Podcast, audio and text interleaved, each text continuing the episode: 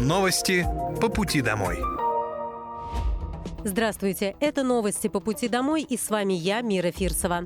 Пока вы добираетесь до дома за рулем своего автомобиля, на пассажирском сиденье или в общественном транспорте, я расскажу вам о том, что произошло сегодня в Подмосковье, в России и в мире.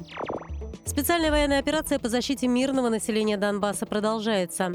На Купянском направлении потери противника за сутки составили до 140 военнослужащих, один танк, три боевые бронированные машины, два автомобиля и гаубица М-119.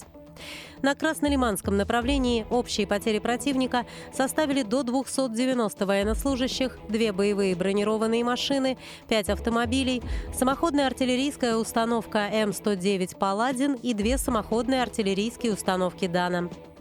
На Донецком направлении уничтожено до 300 военнослужащих, две боевые бронированные машины, шесть автомобилей, две самоходные артиллерийские установки «Краб», две артиллерийские системы М777 и самоходная артиллерийская установка «Гвоздика».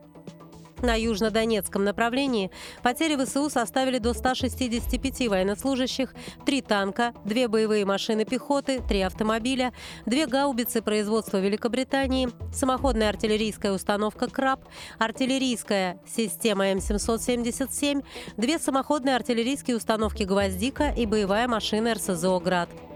Средствами ПВО в течение суток сбиты самолеты Су-25 и МиГ-29 воздушных сил Украины и уничтожены 76 украинских беспилотных летательных аппаратов. Стадион «Спартак» откроют после реконструкции в подмосковном Серпухове уже в этом году. Спортивному объекту в этом году 113 лет. Он был построен в 1910 году. Последний раз его модернизировали к Олимпиаде 80, поэтому стадион нуждался в реконструкции, которая началась в 2021. Ремонт стадиона был выполнен в рамках региональной госпрограммы. Губернатор Московской области Андрей Воробьев пообщался со спортсменами, родителями будущих чемпионов и тренерским составом, которые очень ждут открытия спортивного объекта.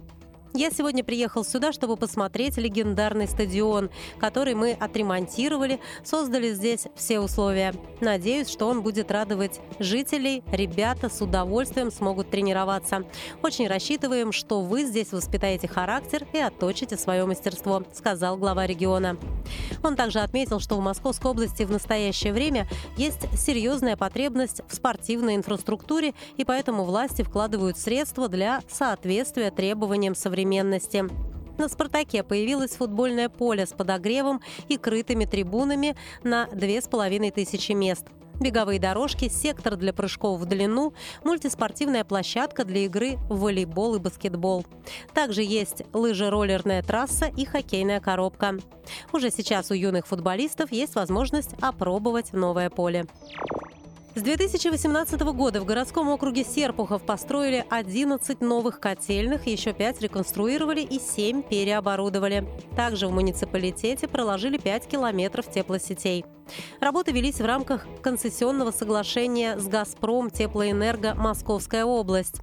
Пять лет назад износ объектов теплоснабжения округа составлял 59%, теплосетей 57%. Сейчас модернизацию инфраструктуры в рамках соглашения полностью завершили. Губернатор Московской области Андрей Воробьев в рамках рабочей поездки в городской округ пообщался с жителями на одной из обновленных котельных на Борисовском шоссе.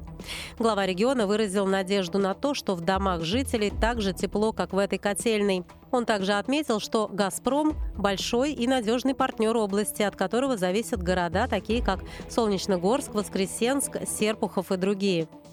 Котельная номер 33 начала работу после реконструкции в 2021 году. Там установили 4 новых котла, заменили теплообменники, трубопроводы, насосы и газораспределительные устройства. Кроме того, отремонтировали кровлю, фасад, внутренние помещения. 33-я котельная обеспечивает теплом 56 многоквартирных домов. Это более 3200 жителей, а также реабилитационный центр и коммерческие объекты. Экономия энергоресурсов составляет 20%. До 25 декабря открыт набор в элитное подразделение на контрактную службу в Московской области. Каждому подписавшему контракт полагается единовременная выплата в размере миллиона рублей. Из них 195 тысяч – это федеральные средства, 200 тысяч от региона и еще 605 тысяч в рамках надбавки из специального фонда поддержки. Служба в новом элитном подразделении предполагает получение индивидуальной боевой подготовки с опытными инструкторами. Всех контрактников обеспечат современной экипировкой.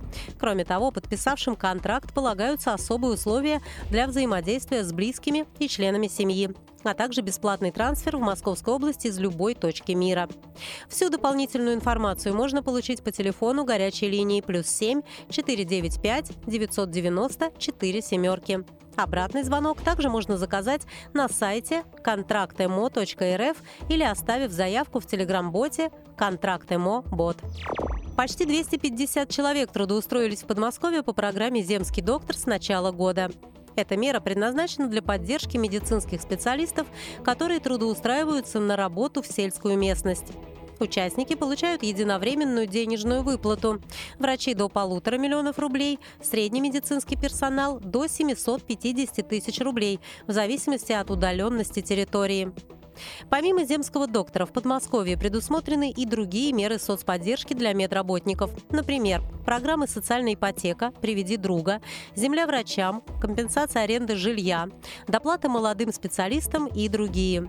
Для участковых врачей-терапевтов, педиатров и врачей общей практики предусмотрена губернаторская доплата в размере до 32 тысяч рублей. Госдума приняла поправку о введении обязательного урока труда в российских школах в начальных и средних классах с 1 сентября 2024 года. По словам авторов инициативы, поправки о введении труда как обязательного предмета позволят вернуть престиж рабочим специальностям.